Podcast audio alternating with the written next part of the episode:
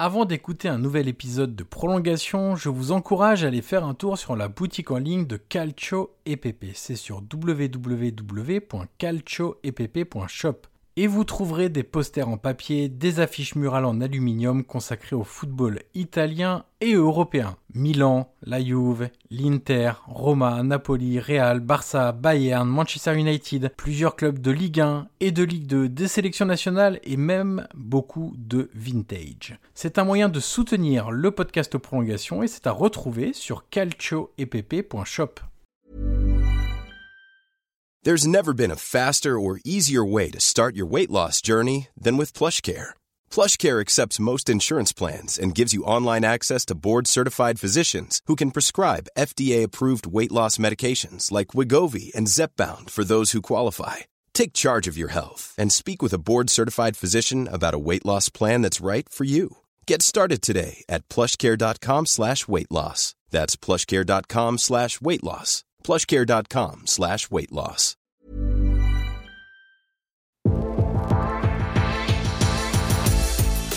Bonjour à tous, je suis Johan Crochet, journaliste et podcasteur, et je vous souhaite la bienvenue pour un nouvel épisode de Prolongation. Prolongation est un podcast d'entretien où je rencontre des acteurs du football pour vous faire découvrir et pour décoder leur métier. L'idée est de donner des clés pour mieux comprendre le football avec ceux qui le font.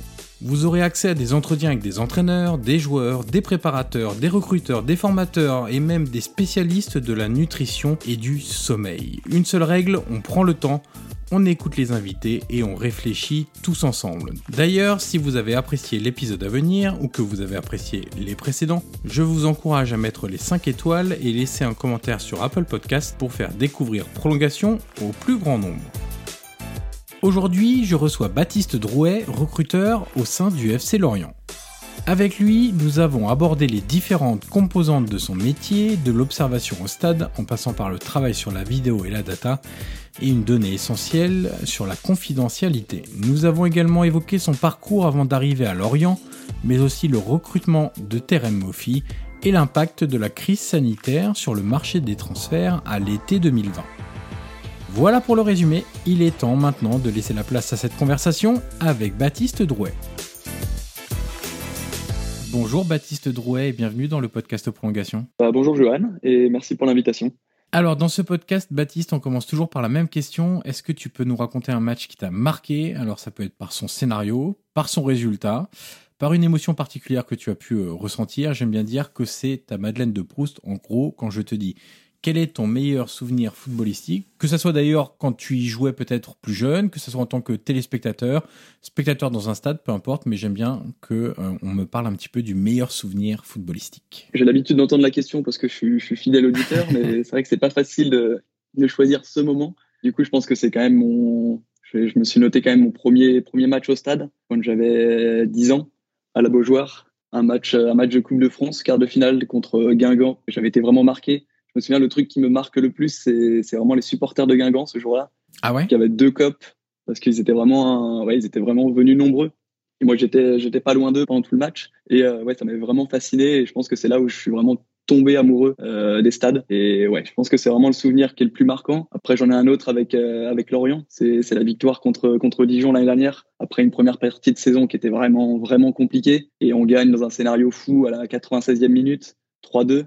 Et derrière, on enchaîne sur la victoire contre le PSG et on fait la seconde partie de saison euh, qui nous a permis de nous sauver.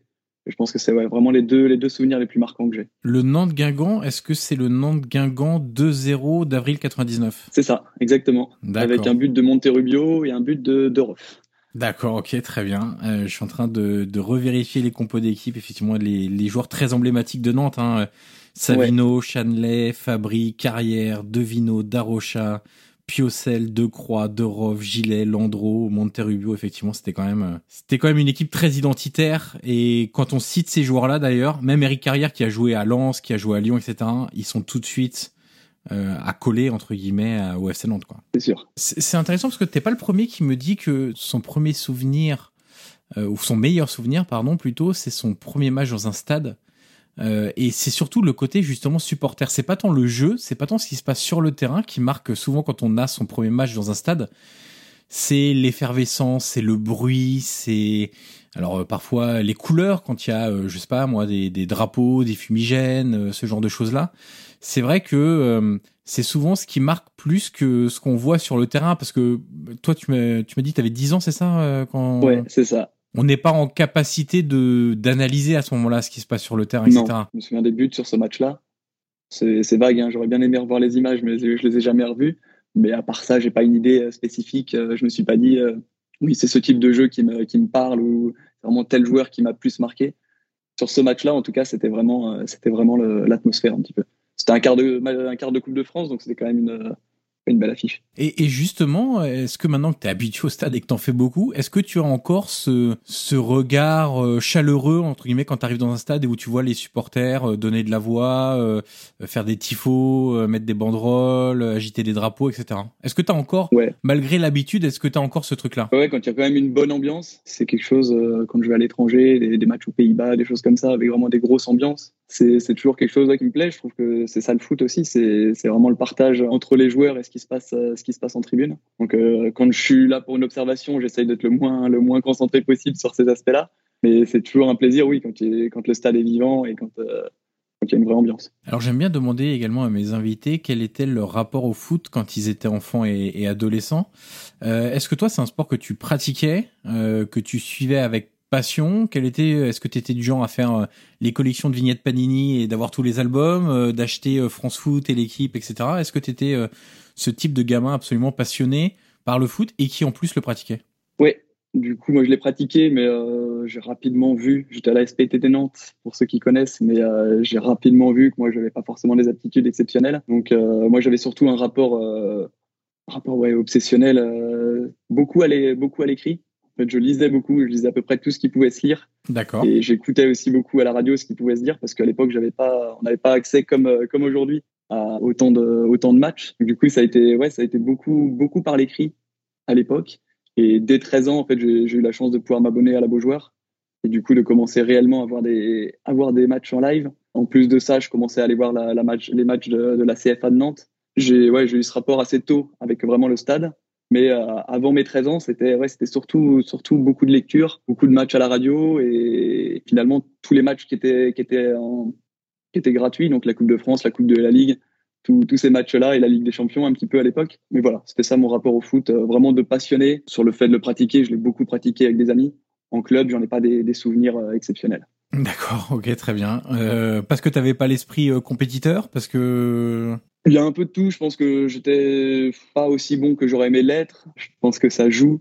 Je suis pas arrivé dans ce club. Le club a coulé quelques années après et c'était l'organisation était un petit peu particulière. Donc il y a un peu de tout qui fait que en club, en tout cas, j'ai pas pris énormément de plaisir et je prenais beaucoup plus de plaisir à jouer à jouer avec mes amis à côté. Alors euh, tu disais, euh, j'ai vite vu entre guillemets que j'avais pas les aptitudes, etc. Mais euh, est-ce que une fois que tu avais mis ce, comme beaucoup d'enfants, entre guillemets, je sais pas si c'était un rêve de, de, devenir pro, etc., mais beaucoup d'enfants ont ça. Est-ce que toi, tu as transformé ça en, il faudrait quand même que je travaille dans le foot, ou en tout cas pas loin du foot, ou dans un secteur qui se rapproche du foot, ou du sport d'ailleurs, de manière générale. Euh, est-ce que tu avais ça en tête et ça peut expliquer ton parcours? Ou est-ce que c'était une opportunité qui s'est présentée. Euh, on va on va parler après très rapidement de, de, ton parcours. Ouais, c'était vraiment le but. Hein. Pendant longtemps, j'ai imaginé le, de, de devenir euh, journaliste sportif. À un moment, ça m'a voilà, je, je voyais c'était le, le, chemin entre guillemets le plus simple, qui me paraissait le plus simple pour accéder au, au monde du sport sans, sans le pratiquer. Au bout d'un moment, j'ai compris que c'était pas forcément ce que je voulais faire, et c'est quand j'ai découvert un petit peu le métier d'agent, je me suis dit ça peut vraiment correspondre. Je savais que c'était un peu compliqué de de rentrer en tant que recruteur dans un club, ce qui aurait été déjà à l'époque l'idéal. Euh, je savais que c'était compliqué, donc du coup, je me suis, quand j'ai découvert un peu le métier d'agent, je me suis renseigné sur euh, comment pouvoir euh, pratiquer ce, ce, métier, quelles études faire, et j'ai fait, j'ai vraiment fait la fin de mon parcours scolaire en fonction de, en fonction de ça.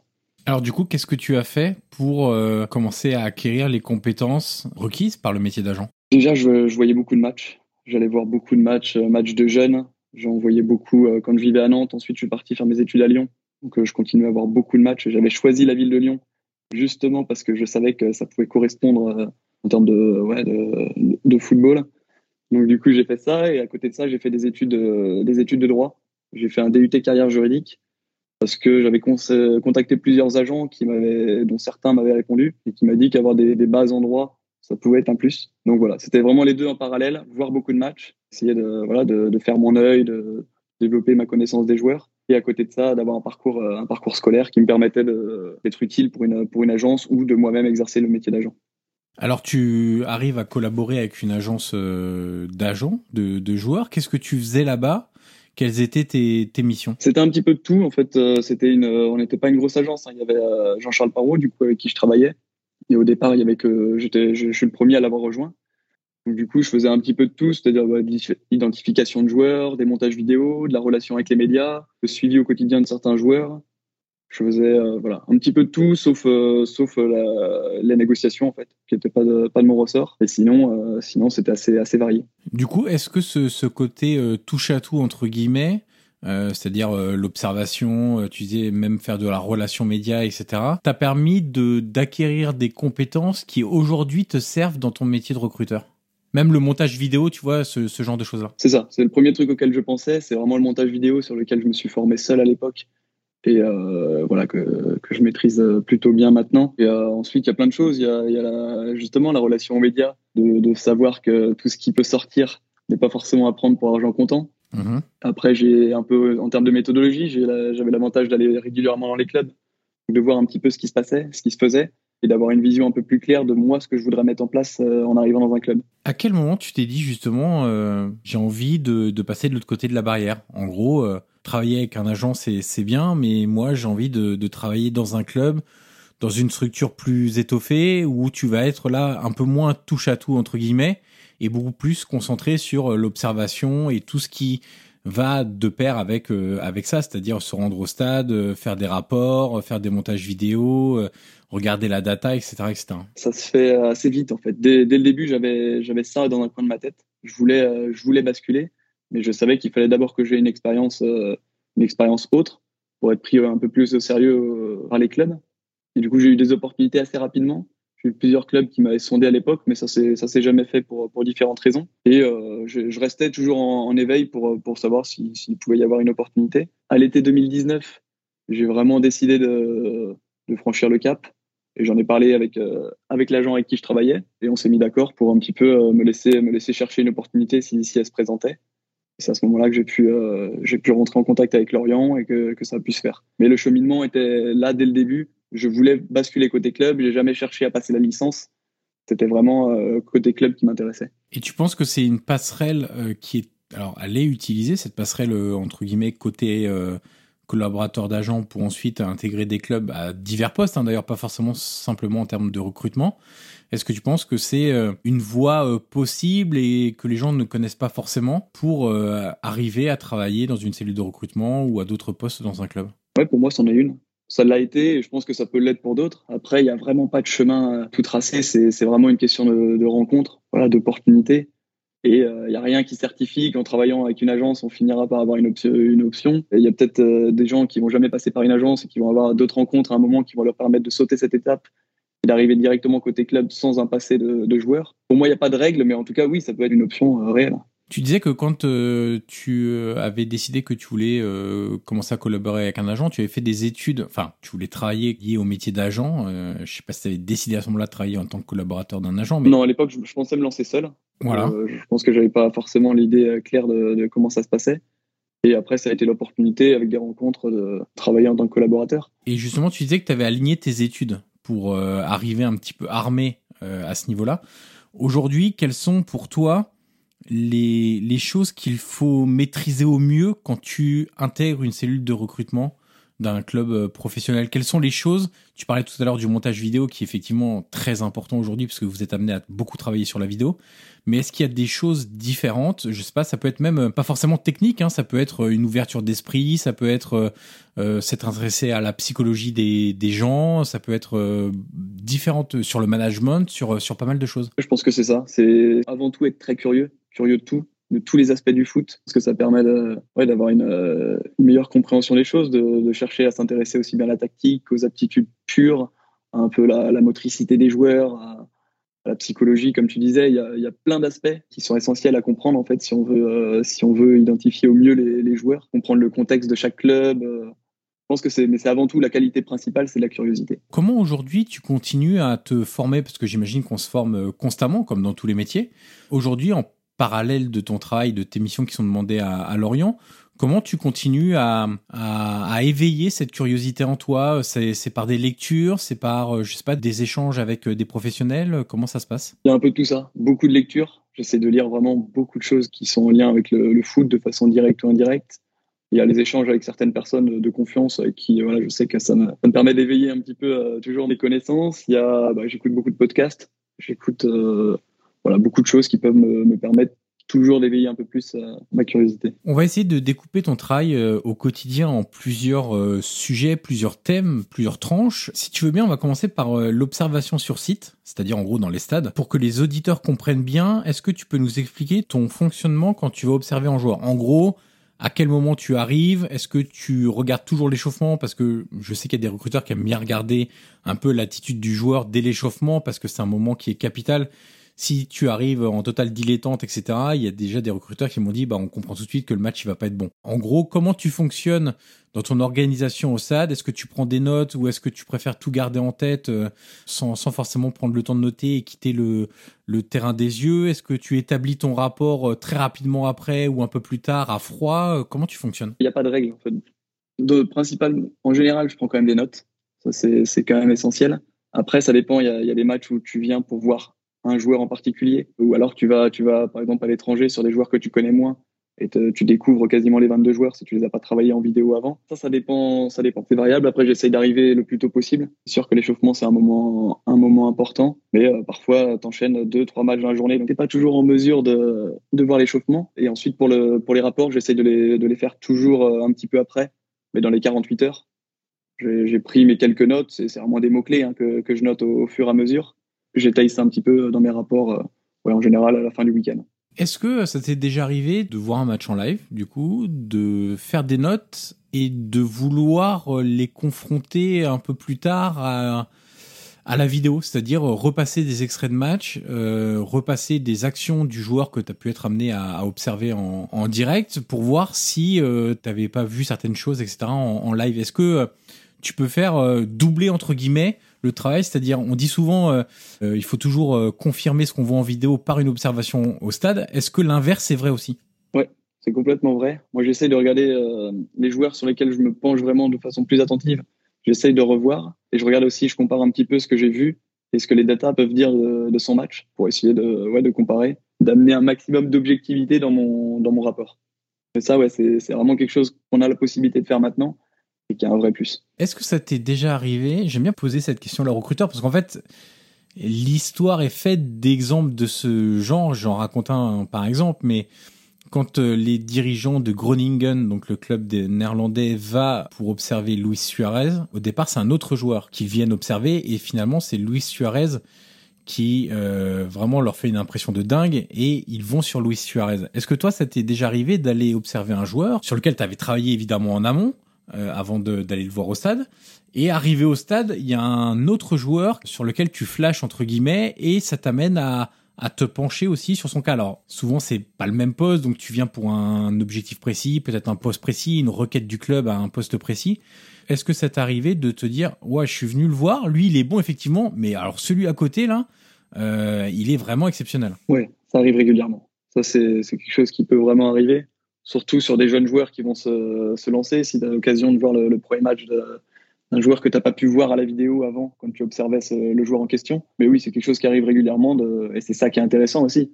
C'est de, découvrir toujours des, nouveaux joueurs et de pas de pas rester cantonné sur l'observation d'un seul joueur, mais toujours rester euh, éveillé, même jusqu'à la fin de match, pour voir s'il y a un joueur qui peut faire ses débuts, qui peut nous interpeller. J'imagine que tu crois sur certains matchs euh, des autres recruteurs de, de clubs français, donc euh, en gros tes concurrents, enfin les, les concurrents de, des, les autres cellules de recrutement des, clubs français, quel genre de relation tu entretiens avec eux et comment tu gères la confidentialité nécessaire face à cette concurrence? Parce qu'en gros, j'imagine que tu dis pas, bah tiens, moi je viens voir tel joueur parce que bon, c'est pas l'idée. Mais euh, comment justement t'essayes aussi peut-être de voir, euh, bah tiens, tel concurrent est venu voir tel joueur ou il est aussi sur le même joueur que moi, etc. Comment tu gères la relation avec les autres recruteurs des clubs français et comment tu essayes de garder cette confidentialité propre, mais aussi peut-être d'aller gratter et voir un peu ce que font les autres Non, moi j'avoue que je, je, reste assez focalisé sur mon travail. Donc les recruteurs, euh, je les vois, la plupart des tribunes, on est les uns avec les autres. Donc euh, on se dit bonjour, mais euh, pour moi ça s'arrête là. J'essaye pas de savoir qui vient voir qui. Euh, J'essaye pas, surtout pas de dire moi qui je vais voir. Bien sûr. J'essaie de, de, garder vraiment une, une, discrétion totale à ce niveau-là. D'accord. Donc en gros tu caches tes notes quoi. oui, voilà, c'est ça. C'est ce que je voulais dire aussi tout à l'heure sur la, sur la prise de notes, c'est que j'ai mon carnet la plupart du temps. Et parfois, il y a la confidentialité qui est pas facile euh, parce qu'on est, on est rapproché ou des choses comme ça. Et du coup, parfois, c'est prise de notes sur le téléphone pour être un peu plus à l'abri des regards. Donc, quand un recruteur est sur son téléphone et, et qu'on peut l'apercevoir en tribune, il est il est pas en train d'envoyer des SMS, de tweeter ou d'être sur WhatsApp. Il est peut-être simplement en train de prendre des notes et il veut être le plus euh, masqué possible par rapport à ses, euh, ses copains recruteurs qui sont à côté de lui. Exactement. Recruteur ou d'autres personnes qui pourraient être intéressées par la prise de notes d'un recruteur. Bien sûr. Euh, une autre partie de ton travail, c'est euh, donc là on a parlé du travail sur site dans les stades. Une autre euh, facette de ce travail-là aussi, c'est de se servir. On a commencé à l'évoquer euh, quand on disait on vérifie aussi en vidéo ce qu'on voit au stade et inversement. C'est de se servir des plateformes vidéo, c'est-à-dire euh, défricher le terrain, regarder un joueur sous toutes les coutures, parce que maintenant c'est très facile. Avant c'était beaucoup plus compliqué. On enregistrait sur cassette, fallait se faire envoyer les cassettes ou etc etc là c'est facile. Tu peux aller sur des plateformes dédiées. Tu peux même séquencer les, les phases de jeu en disant un tel joueur défensif j'ai envie de voir toutes ces interceptions j'ai envie de voir tous ces duels aériens. Donc c'est vraiment hyper facile enfin facile c'est façon de dire mais en tout cas c'est ça a été facilité ouais. voilà le travail est facilité tu t'en sers beaucoup en amont tu t'en sers en confirmation, en parallèle, comment tu hiérarchises un peu le, le, le, travail en vidéo que tu fais? Pour moi, je le travaille beaucoup en amont parce que tout simplement, les matchs ont souvent lieu le week-end. Donc, ça veut dire qu'on a, on a toute la semaine pour travailler et principalement en vidéo. Donc, moi, c'est beaucoup de travail en amont. J'essaye vraiment de voir un maximum sur la première partie de saison, des matchs complets, un maximum de matchs pour identifier des joueurs. Donc là, on, s'occupe moins du, séquençage, qui est un vrai, un vrai plus là, pour notre travail. Au départ, c'est vraiment de l'observation euh, de matchs entiers qui nous permet de, remplir un peu nos bases de données de joueurs. Ensuite, voilà, ces plateformes comme, comme Wisecout nous, aident vraiment à, approfondir des joueurs. C'est surtout en deuxième partie de saison sur des joueurs qu'on qu a vus. On peut regarder uniquement des matchs entiers d'eux avec euh, que leur séquence, qui fait gagner un temps énorme. Mais le travail vidéo, pour moi, c'est un travail essentiel et c'est un travail euh, qui nous permet de voir trois, quatre matchs dans la journée sans, sans avoir à se déplacer, sans avoir à, trop perdre de temps, entre guillemets. Donc pour moi, c'est vraiment un travail essentiel. Oui, parce qu'il faut expliquer aux personnes qui sont pas coutumières de ces plateformes-là, c'est que quand on dit regarder un match en entier, ça veut dire que souvent c'est des montages qui sont faits sans temps mort déjà. Donc c'est un gain de temps pas possible. C'est-à-dire qu'au lieu d'avoir un match de 95 minutes, il peut être de 60 minutes par exemple.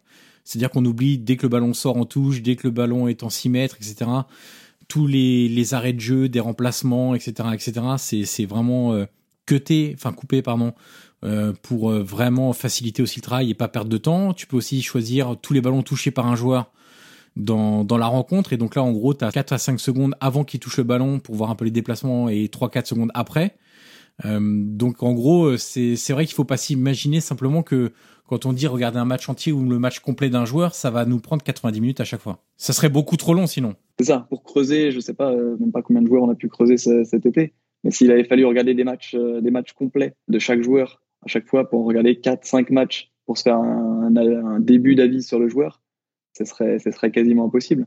Alors que maintenant, avec les séquençages, on peut creuser 4-5 joueurs dans la journée et avoir vraiment un aperçu très précis de, de ses qualités. À titre personnel, tu estimes qu'il te faut combien de, je sais pas si on compte en matchs, en minutes euh, d'observation pour vraiment avoir une idée correcte euh, ou une bonne idée sur, euh, sur un joueur? Pour moi, il faut minimum 4 matchs dans des contextes un peu différents.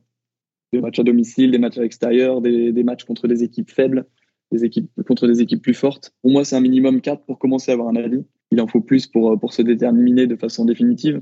Mais en tout cas, en 4 matchs, on commence à avoir une idée un peu précise des, du profil du joueur. Et, jusqu'à combien justement si tu si on te dit euh, là aujourd'hui euh, on parlera après d'un exemple précis d'un joueur recruté par Lorient mais à partir de quel moment tu tu déclenches une opinion définitive entre guillemets? Sachant que ça peut évoluer hein, je veux dire euh, définitive elle, est toujours à l'instant T en fait. Un joueur à l'instant T et peut-être que dans six mois c'est plus le même joueur pour x ou y raison et voilà. Mais à l'instant T à partir de combien de matchs tu estimes que là vraiment vous avez le matériel nécessaire pour juger à l'instant T de son niveau J'ai tendance à dire que ça dépend un peu de, de, quel moment de sa carrière est le joueur. Mhm. Mais euh, avec une dizaine de matchs, on a une, une idée très précise. Plus, parfois, c'est presque trop parce qu'on finit par, par douter et plus, plus se concentrer vraiment sur, sur le ressenti qu'on a et avoir peut-être plus les défauts. Mais euh, oui, avec une dizaine de matchs, on, est, on a vraiment un aperçu très, très précis du joueur. Comment tu mets la balance entre ce qu'il fait déjà de bien et ce qui peut tangiblement être amélioré et après, ça, c'est le travail d'un staff technique, hein, de faire progresser les joueurs. Mais dans tes recommandations, dans tes rapports, etc., est-ce qu'il y a des choses qui pour toi sont rédhibitoires où tu te dis, euh, là, clairement, il y a des choses qu'on ne peut pas améliorer? Alors c'est en fonction de l'âge aussi, j'imagine. Tu juges pas un mec de 18 ans comme un mec de 29 ans parce que il y a de l'apprentissage qui doit être fait. Et j'ai dit 19 ans, euh, je pourrais même dire 16 ans ou 17 ans. Mais euh, comment tu, tu mets la balance et à partir de quel moment tu fais pencher la balance euh, du côté ok, il y a déjà beaucoup de choses qu'il fait très bien. Il y a des choses qui peuvent être améliorées, mais ça, je, pense, et après c'est des discussions en interne, etc., mais je pense que là-dessus, on peut le faire progresser. Comment tu, réussis à faire un peu cette, balance et à jauger un petit peu entre ce qui est déjà très bien fait et ce qui doit être amélioré? J'imagine qu'il y, a aussi une question d'expérience, ta propre expérience déjà aussi. C'est ça, je pense qu'il y a une question d'œil un petit peu parfois de, ressenti.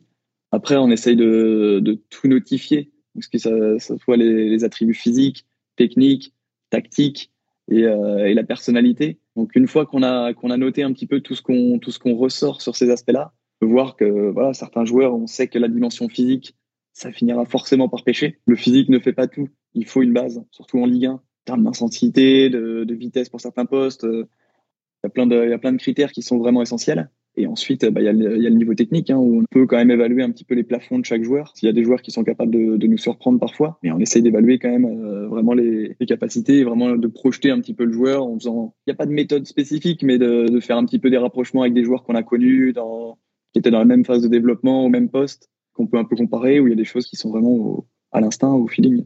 Alors, tu parlais des attributs physiques, aussi de la personnalité. Je crois que tu as utilisé ce terme-là. Une donnée souvent mésestimée du, grand public euh, dans le processus de recrutement, c'est justement ce qui ne concerne pas le terrain. Euh, c'est-à-dire s'informer sur euh, l'homme derrière le joueur ou la femme derrière la joueuse, son caractère, son comportement, ses failles. Déjà, tu confirmes que c'est vraiment un gros travail à effectuer en amont pour minimiser les risques parce que tu as beaucoup d'entraîneurs qui te disent, moi, avant même de...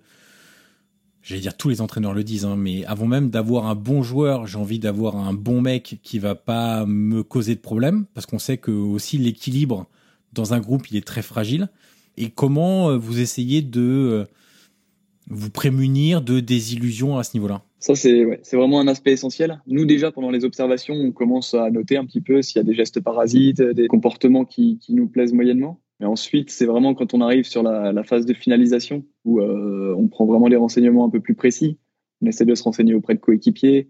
On essaie de regarder un petit peu ce qu'ils peuvent dire ou faire sur les réseaux sociaux, lire un peu tous les contenus qui peuvent les concerner, un peu qui ont été qui ont été publiés. C'est pas infaillible, mais ça nous permet quand même de de faire un gros tri sur les joueurs qui pourraient être éventuellement des joueurs à problème. Quand tu parles de gestes parasites, tu penses à quoi? Je pense à un joueur qui a tendance à s'engueuler souvent avec son partenaire ou à trop râler auprès des arbitres ou euh, voilà, des, choses comme ça. Qui sort mécontent, qui tape pas dans la main de son entraîneur Voilà, exactement. Ok. Même si ça, reste à contextualiser, parfois c'est pas grave, euh, on va pas se, mais on les note. Et si ça devient récurrent, c'est des choses quand même qui, qui sont à prendre Many of us have those stubborn pounds that seem impossible to lose, no matter how good we eat or how hard we work out. My solution is PlushCare. PlushCare is a leading telehealth provider with doctors who are there for you day and night to partner with you in your weight loss journey. They can prescribe FDA-approved weight loss medications like Wagovi and Zepbound for those who qualify. Plus, they accept most insurance plans. To get started, visit plushcare.com slash weight loss. That's plushcare.com slash weight loss. Est-ce que tu penses qu'aujourd'hui, un joueur comme Djibril Cissé serait tout en haut de la liste de recruteurs? Parce que j'ai vu beaucoup de matchs dans, ma vie, mais j'ai rarement vu un joueur autant râler après ses coéquipiers que Djibril Cissé. C'était infernal à Auxerre. Mais après, c'était le, le leader de l'attaque et il te mettait tellement de buts que finalement, on lui passait beaucoup de choses.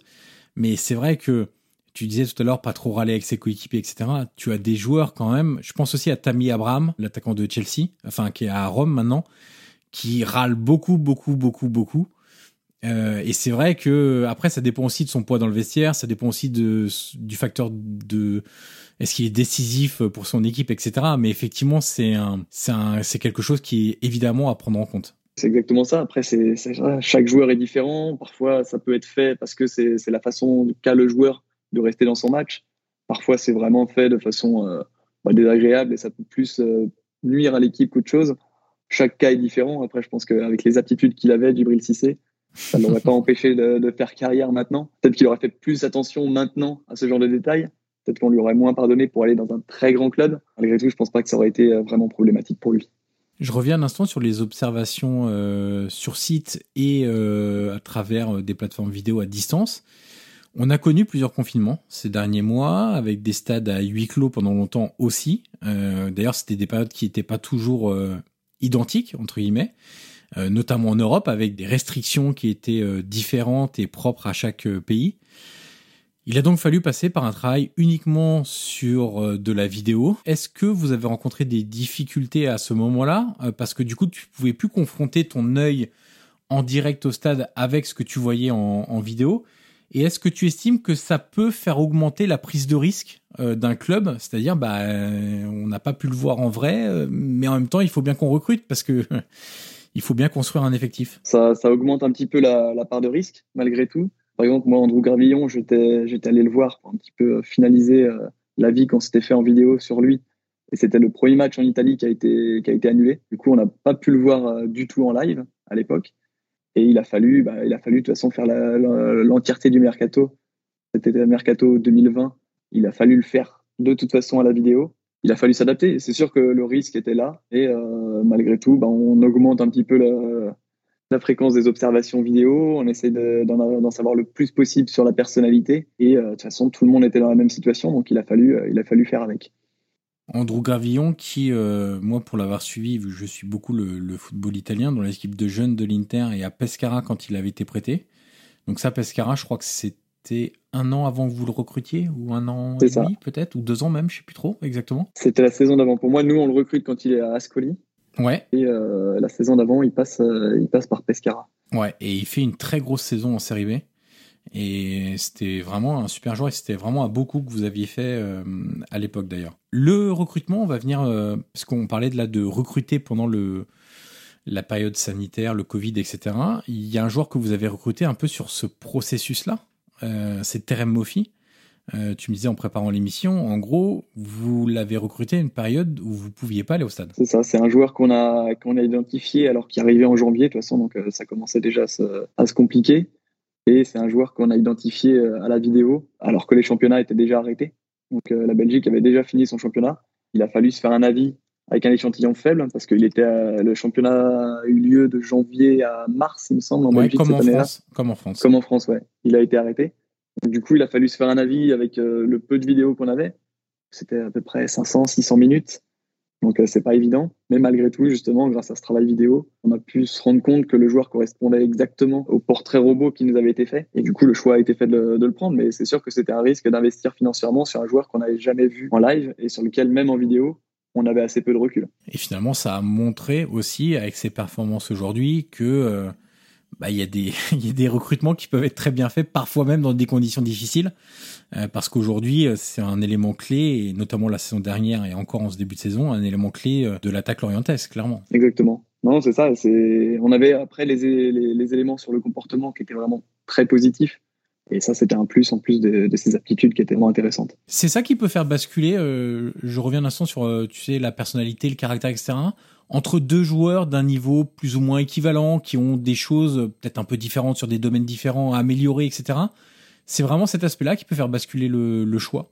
Au-delà même des considérations financières, parce que évidemment, il y a, toujours ça qui entre en jeu. Un profil équivalent, pour moi, c'est déterminant comme critère. On parlait de, cette période de, Covid. Est-ce que avec l'arrêt, j'ai posé cette question-là à Mathias Maurer, qui est un, éducateur à Emmen aux, Pays-Bas, euh, parce que c'est une question qui m'intéresse beaucoup et je veux essayer de de vraiment faire une radiographie selon les, différents métiers dans le football euh, de l'impact euh, de la pandémie sur le développement des joueurs. Et est-ce que toi, avec l'arrêt du football pendant plusieurs mois, parce que en gros, il y a des championnats, on parlait de la Belgique à l'instant, de la France, il y a aussi eu les Pays-Bas, où le football s'est arrêté de début mars à début août. C'est-à-dire qu'on a recommencé la saison au mois d'août. Dans certains championnats, c'était même non d'ailleurs c'était même pas août, c'était septembre, enfin fin août ou septembre, début septembre, mi-septembre pour certains championnats.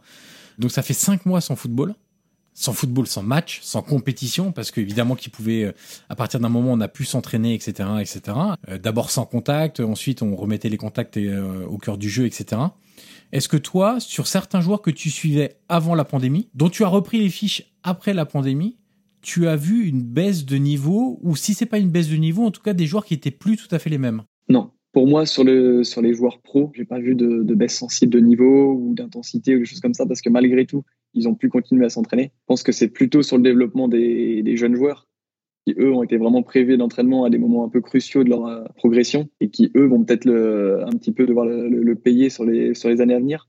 Mais sur des joueurs pros, en tout cas, j'ai pas d'exemple où je me suis dit vraiment le joueur, j'ai l'impression qu'il a pris un, gros coup et qu'il retrouvera pas son niveau.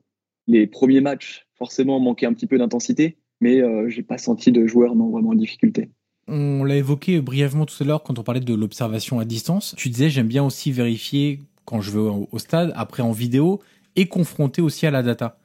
Quelle importance tu accordes aujourd'hui à, la data? Tu dois le savoir. Moi, je suis journaliste. Parmi les journalistes, par exemple, il y a beaucoup de personnes qui sont totalement contre et ce qu'ils appellent en plus la dictature des stats. D'ailleurs, souvent, ça c'est un avis très personnel, c'est souvent par méconnaissance de l'utilité de la stat. Euh, il y a des anciens joueurs qui ont aujourd'hui 40, 45 ans, 50 ans, 55 ans, qui te disent euh, la stat sert à rien. Là encore, c'est peut-être un problème de génération, parce qu'on voit aujourd'hui que les plus jeunes éducateurs, les plus jeunes euh, formateurs, les plus jeunes recruteurs, les plus jeunes entraîneurs, les plus jeunes préparateurs physiques, ils se servent beaucoup de la data. Quelle place ça a chez toi? Moi, c'est un, vrai plus qui nous sert euh, sur plein de choses. Ce que je disais, pour, euh, pour contre-checker un petit peu mes observations. Et de façon générale, c'est un gain de temps énorme sur le scouting. On a, on a quelqu'un qui est, qui est, spécialisé, qui est data analyst à l'intérieur du club et qui travaille avec les stats de, de StatsBomb, mais qui retravaille lui-même, qui nous permet d'identifier des joueurs dans des championnats qu'on n'aurait pas forcément le temps de scouter parce qu'on n'est on pas suffisamment nombreux pour de toute façon voir tout ce qui peut se passer. Pour moi, c'est essentiel de l'avoir en amont pour identifier les joueurs, mais aussi en aval pour, euh, pour confirmer ou non une impression qu'on peut, qu'on peut avoir. Nous, maintenant, chaque joueur qui est recruté, on analyse son profil data. Après, tout ne ressort pas forcément de façon parfaite, mais il faut savoir le contextualiser, le comprendre et euh, faire la décision en fonction. Mais en tout cas, c'est indispensable. C'est une aide en fait. C'est ça que beaucoup de personnes n'arrivent pas à comprendre, c'est que on ne demande pas de remplacer les hommes par la data. Euh, on dit simplement que, en plus de l'observation par les yeux, c'est très bête, mais en gros, regarder des vidéos, aller au stade, etc., c'est un appui en fait. C'est vraiment quelque chose qui t'aide à, à déceler parfois ce que tu n'as pas pu déceler en direct pour X ou Y raison, confirmer des impressions, infirmer des impressions. Et en fait, voilà, il faut simplement le, le voir comme, comme une aide. Une calculette, c'est une aide. Ça n'empêche pas les, les, personnes de savoir compter, euh, savoir euh, voilà. Mais c'est une aide. Bah, les, les, la data, c'est une aide aussi pour, euh, mais pour en plus tous les corps de métier. C'est-à-dire que moi, je m'inclus dedans, journaliste, mais pour les recruteurs, pour les préparateurs physiques avec les data scientists, pour les staffs de l'équipe professionnelle, etc., etc. Donc c'est vraiment quand on parle de data, c'est pas simplement le nombre de buts marqués, quoi. Exactement ça. En fait, je pense que ceux qui sont contre, c'est des gens qui, voient des stats assez, sommaires et qui euh, qui en voient pas l'utilité. Et nous, à notre échelle, quand on les utilise, c'est des stats beaucoup plus poussés et qui permettent vraiment de faire un premier tri sur les joueurs et qui, ouais, qui est vraiment d'une aide, précieuse. Le data analyst dont tu parles, c'est quelqu'un qui est à la fois sur euh, l'équipe première pour euh, voir un peu, faire des études, etc., sur les joueurs de Lorient et aussi sur la cellule de recrutement, ou c'est vraiment quelqu'un qui est de la cellule de recrutement et qui a cette particularité de, de, de manier euh, la data? Non, c'est quelqu'un qui, qui, a vraiment un rôle un peu transversal au club, qui nous aide au recrutement, mais qui aide aussi à la préparation de l'adversaire, qui aide à l'analyse de notre équipe et quand même d'autres aspects de son métier avec le, avec le médical ou des choses comme ça. Donc c'est vraiment transversal, mais il est, euh, il est en contact euh, continu avec, avec la cellule pour nous aider sur les, sur les profils. Et ça, on peut le dire aux auditeurs et auditrices, c'est vraiment des métiers maintenant qui sont d'une importance capitale dans les clubs, tous ces data analysts, data scientists qui soit sont sur des fonctions bien précises, les data scientists sur les études physiques, etc., etc., euh, donc plus lié au médical et au physique, mais euh, il y a aussi, alors ça c'est vraiment dans, dans, les très gros clubs où on peut se permettre d'avoir des personnes vraiment comme ça, dans des clubs de taille euh, moyenne comme Lorient, effectivement d'avoir quelqu'un sur l'ensemble des facteurs qui nécessitent l'appui de statistiques, c'est vraiment capital. C'est des personnes qui aujourd'hui sont extrêmement recherchées.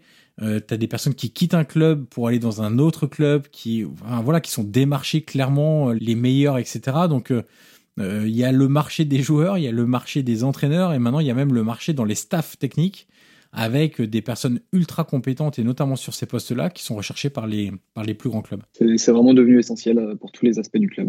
Alors je ne sais pas si tu es très réseaux sociaux, mais on note un intérêt très important pour la fonction de, de recruteur. Et c'est une question que j'avais déjà posée à, à Geoffrey Moncada, le directeur de recrutement de, de Milan. Euh, j'ai le sentiment qu'avant, beaucoup de jeunes rêvaient de devenir agents, de joueurs, et comme ce métier a aussi une face euh, un peu plus sombre parce que c'est un métier qui est beaucoup décrié, aujourd'hui on est un peu en train de basculer sur le métier de recruteur, c'est-à-dire qu'on a de plus en plus de personnes qui veulent devenir recruteurs. Il y a des formations qui se mettent en place et bon après il y en a qui ça vaut ce que ça vaut. Euh, voilà, toutes les formations ne sont pas exceptionnelles non plus. Tu penses que il y a une réelle bascule entre ces deux métiers-là et, est-ce que tu... C'est une question qui peut te paraître un peu bête, hein, mais est-ce que tu penses qu'il y a une influence d'un jeu comme Football Manager là-dedans? Moi, je pense que c'est compliqué à dire, mais euh, je pense qu'il y a toujours eu euh, des gens qui étaient passionnés par le, fait d'essayer de, savoir un petit peu quel joueur allait, allait percer, euh, toujours être en recherche de nouveaux joueurs à découvrir. Je pense qu'ils s'orientaient souvent sur le métier d'agent parce qu'ils voyaient qu'il y avait plus d'ouverture. C'était un métier qui est moins dédié aux anciens joueurs. Et du coup, je pense que c'était une manière pour un passionné de se dire, euh, je peux travailler dans le monde du foot tout en étant un petit peu indépendant et du coup ne pas dépendre d'un club. Maintenant, il y a des, des gens qui essayent de rentrer directement dans les clubs et qui y arrivent. du coup, je pense que ça donne des exemples et ça donne euh, à certaines personnes se disent, j'ai pas besoin de passer par le métier d'agent. Je peux, je peux directement montrer un petit peu mes qualités, euh, montrer un petit peu quel type de rapport je fais, par exemple sur les réseaux sociaux, et je vais essayer de, ouais, de, de rentrer directement dans un club. Je suis pas sûr que ça soit nouveau. Je sais pas à quel point Football Manager joue parce que, euh, par exemple, moi, j'ai joué beaucoup quand j'étais tout jeune, mais j'étais déjà passionné par le fait de, de trouver des nouveaux joueurs. De... J'ai commencé à aller voir des matchs de CFA, par exemple, avant de jouer à Football Manager. Est-ce que c'était le fait d'aimer découvrir les nouveaux joueurs qui m'a fait aimer Football Manager ou Football Manager qui a développé mon envie de, de, de découvrir des joueurs? Ça, c'est difficile à, difficile à dire. Parce qu'en fait, dans ce jeu-là, Football Manager, tu as beaucoup de personnes qui sont accros entre guillemets ou qui jouent beaucoup, pas simplement parce qu'on est on est à la place de l'entraîneur, c'est surtout le truc de, de découvrir des, des, des, jeunes pépites comme on les appelle dans Football Manager, des mecs inconnus de D1 lettonne, de D1 sud-coréenne, de D2 brésilienne, etc. C'est ça qui passionne les gens parce qu'on le voit aussi sur les échanges, sur les forums de de, de gamers, etc. liés à ce jeu-là. C'est alors voici la liste, ils les appellent les Wonder Kids. Voici la liste des Wonder Kids euh, Football Manager 2020, 2021, 2022, etc.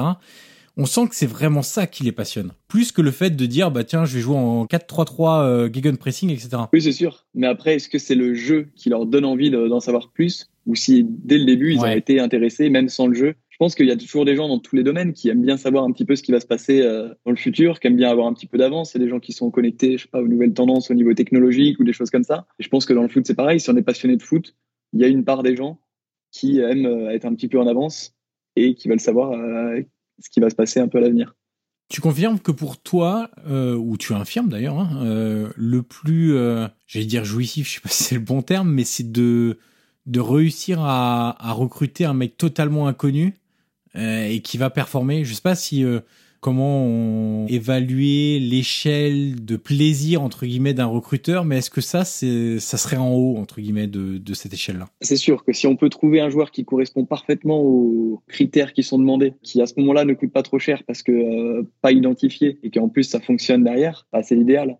Après que le joueur soit connu ou non, ou le plus important c'est d'avoir vraiment le joueur qui colle aux besoins et euh, c'est ça, le, voir performer dans l'équipe, le voir qui correspondait vraiment à la demande du coach, c'est ça qui est le plus, euh, le plus important malgré tout. Alors contrairement à, d'autres clubs du standing de, de Lorient, le, le, club recrute beaucoup en France, en Ligue 1, Ligue 2, parfois même en National. Est-ce que c'est une ligne de, de, conduite dictée par la direction sportive de Lorient de conserver un, un gros noyau, on va l'appeler Made in France? À la fois vrai et faux, parce que bah, sur les, derniers, les dernières recrues cet été, par exemple, on a pris un joueur qui vient de Suisse et un autre qui vient de Croatie. C'est nos deux seuls recrues. Et c'est vrai que à l'origine, Lorient se base sur un recrutement assez Made in France. Et ce qui me paraît normal, en fait, de d'abord regarder, c'est comme le recrutement chez les jeunes, d'abord regarder son bassin local.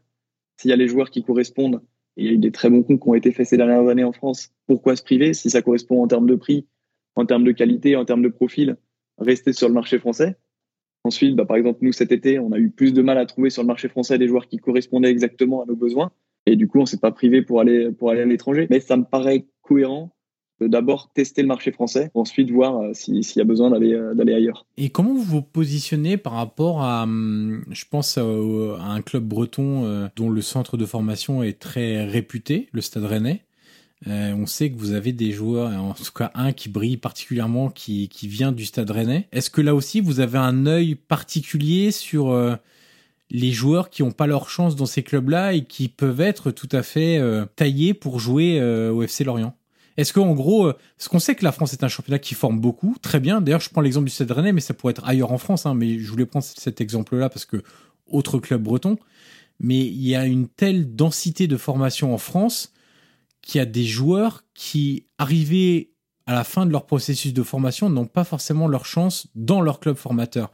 Ça ne veut pas dire pour autant qu'ils ne peuvent pas avoir leur chance dans d'autres clubs. Comment vous, vous surveillez ça et, et, quelle est la politique euh, mise en place euh, à ce niveau-là? Il y a deux choses différentes. Il y a le recrutement post-formation, qui est vraiment qui est un service dédié au club, qui est vraiment là pour amener des joueurs, euh, des joueurs qui n'ont pas encore joué en pro, qui vont passer au départ par notre réserve, qui normalement sont amenés, s'ils sont performants, à pouvoir rejoindre l'effectif pro.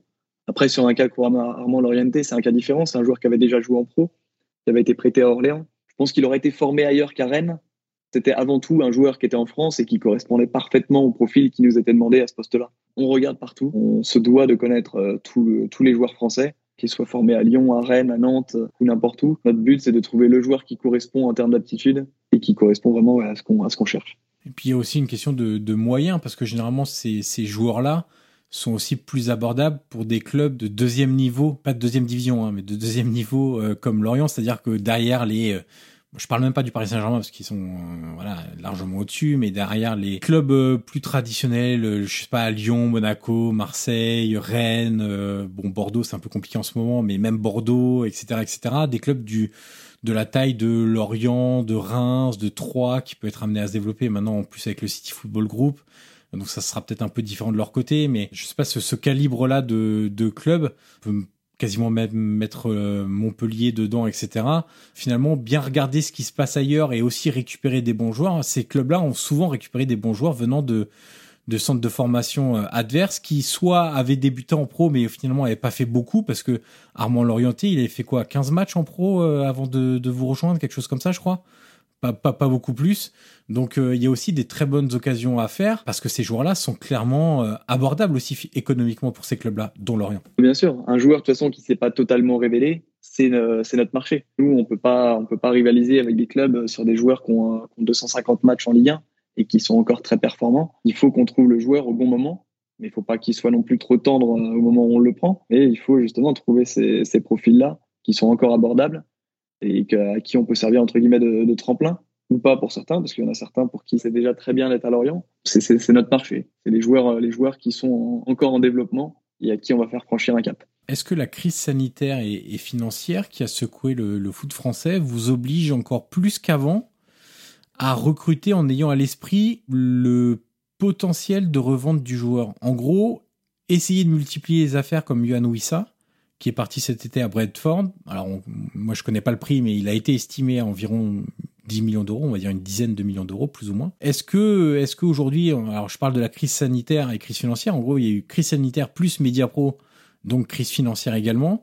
Ça a toujours fait partie de, évidemment, de, de la réflexion de, des clubs français, c'est évident. Euh, mais est-ce que ça l'a accentué? Est-ce que, en gros, vous vous dites, euh, bah peut-être que euh, entre un joueur, je sais pas, hein, peut-être que je me trompe totalement, mais tu, vas me le dire d'ailleurs. Hein, mais est-ce qu'entre un joueur, je sais pas, de 26 ans, où tu as moins de potentiel de revente, qui peut apporter tout de suite un peu plus qu'un joueur de 22 ans à qui il va falloir peut-être un an d'acclimatation, mais qui aura un meilleur potentiel de revente, bah, on va aller sur le joueur de 22 ans parce que bah, derrière, euh, il faut aussi penser à notre équilibre économique. On est obligé d'y penser. Ça, c'est obligatoire. Après, ça dépend un peu aussi de la composition de l'effectif. Si on a suffisamment de joueurs expérimentés, comme c'était le cas, par exemple, nous, cet été, avec nos joueurs d'expérience, on a pu aller sur un défenseur central né en 99 et un latéral droit né en 96. Donc, avec des joueurs qui ont, encore un, vrai potentiel revente. Mais euh, c'est un élément à prendre en compte. Si, on investit, en tout cas financièrement, en termes de transfert, il faut qu'il y ait une possibilité de revente derrière parce qu'on n'a pas les moyens d'investir, entre guillemets, à perte juste pour apporter de la, de la qualité. On peut apporter de la qualité avec des joueurs expérimentés, mais dans ces cas-là, il faut euh, que ce soit des joueurs où il y a moins d'investissement à faire. Avant d'arriver à la fameuse dernière question, Baptiste, je l'ai fait à chaque fois avec euh, tous les recruteurs que j'ai interviewés. Euh, si tu devais donner trois qualités essentielles pour le métier de, de recruteur, pour les jeunes qui nous suivent, alors je, ne demande pas des conseils parce que c'est toujours un peu délicat de donner des conseils parce que chacun fait son chemin un petit peu différemment. Tu le disais tout à l'heure on n'arrive pas euh, dans un club par euh, le même chemin. Euh, on peut faire plein de choses différentes avant d'arriver dans un club et de devenir recruteur. Donc le terme conseil, c'est toujours un peu délicat. Au moins, selon toi, et là c'est vraiment ton avis personnel, quelles sont les, les qualités qu'il faut à un recruteur pour arriver dans un club professionnel et tout de suite avoir un impact? Pour moi, c'est ce que je disais tout à l'heure. Le premier, c'est la curiosité. Donc, euh, essayer de rattraper un petit peu euh, toutes les, connaissances qui peuvent être manquantes avec une absence de passé dans le monde pro, par exemple, avec euh, beaucoup de lecture, beaucoup de contenu. Je pense que ça, c'est important. L'essentiel, ça reste de voir beaucoup de matchs. Malgré tout, c'est ce qui fera, ce qui fera la différence. C'est de se faire son œil le plus jeune possible, de voir le maximum de matchs différents, de voir des matchs de pro, de voir des matchs de jeunes. Et ça, c'est vraiment, ouais, vraiment ce, ce, que je conseille en, en priorité, d'aller voir des matchs, de rencontrer des gens. Je pense qu'autour des terrains, c'est là où on fait les meilleures rencontres. Moi, je pense que c'est vraiment autour des terrains que j'ai fait la rencontre qui a fait basculer un petit peu euh, du monde des, passionnés euh, au monde réel du foot. Donc, euh, ouais, ce serait vraiment les conseils que je donnerais. Et quelles sont les, on va dire, les choses à maîtriser prioritairement quand tu arrives dans une cellule de recrutement, les compétences, on va dire? Donc là, on a parlé du montage vidéo.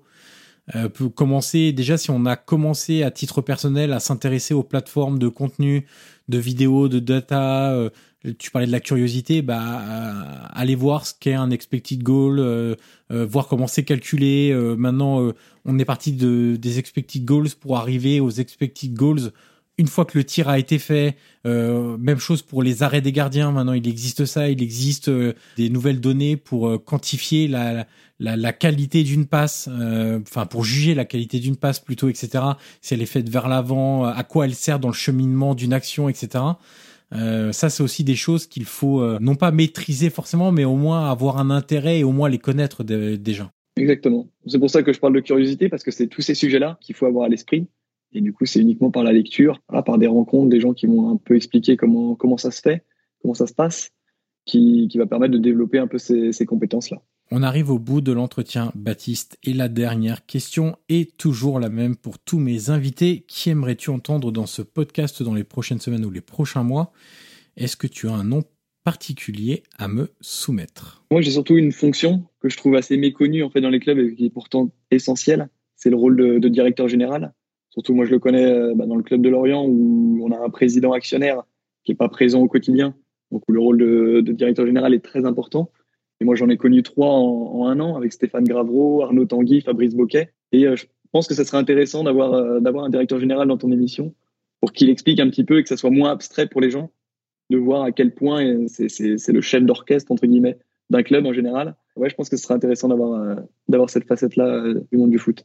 Effectivement. Alors, je suis loin d'avoir fait le tour de de tous les métiers euh, liés au football ou même dans, dans, dans des clubs professionnels, amateurs, etc., etc. Mais c'est vrai que directeur général, j'ai déjà lancé une ou deux invitations, donc euh, il va falloir que je j'en relance d'autres. Mais effectivement, c'est c'est un poste clé, capital, qui est transversal, qui a nécessite beaucoup de, de connaissances, des qualités essentielles de management aussi. Et effectivement, ça serait euh, hyper intéressant. Je, je, je confirme tes propos d'avoir un directeur général d'un club professionnel dans le podcast Prolongation dans les prochaines semaines. Merci une nouvelle fois Baptiste déjà pour cette suggestion. Merci pour ta disponibilité et la qualité de cet entretien. Et à très vite. Merci Baptiste. Eh ben, je te remercie Johan. À très vite. Et voilà, c'est terminé. Merci d'avoir écouté cette conversation. Le podcast Prolongation est disponible sur l'ensemble des plateformes audio comme Apple Podcast, Google Podcast, Spotify et Deezer. N'hésitez pas à mettre les 5 étoiles sur Apple Podcast si vous avez apprécié le contenu de cette interview. C'est une étape très utile pour faire découvrir ce podcast au grand public. Vous pouvez également me suivre sur les réseaux sociaux et tous les liens sont dans la description de cet épisode.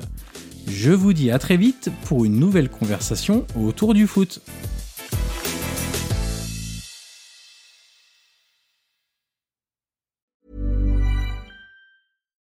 Here's a cool fact. A crocodile can't stick out its tongue. Another cool fact, you can get short-term health insurance for a month or just under a year in some states. United Healthcare short term insurance plans are designed for people who are between jobs, coming off their parents' plan, or turning a side hustle into a full time gig.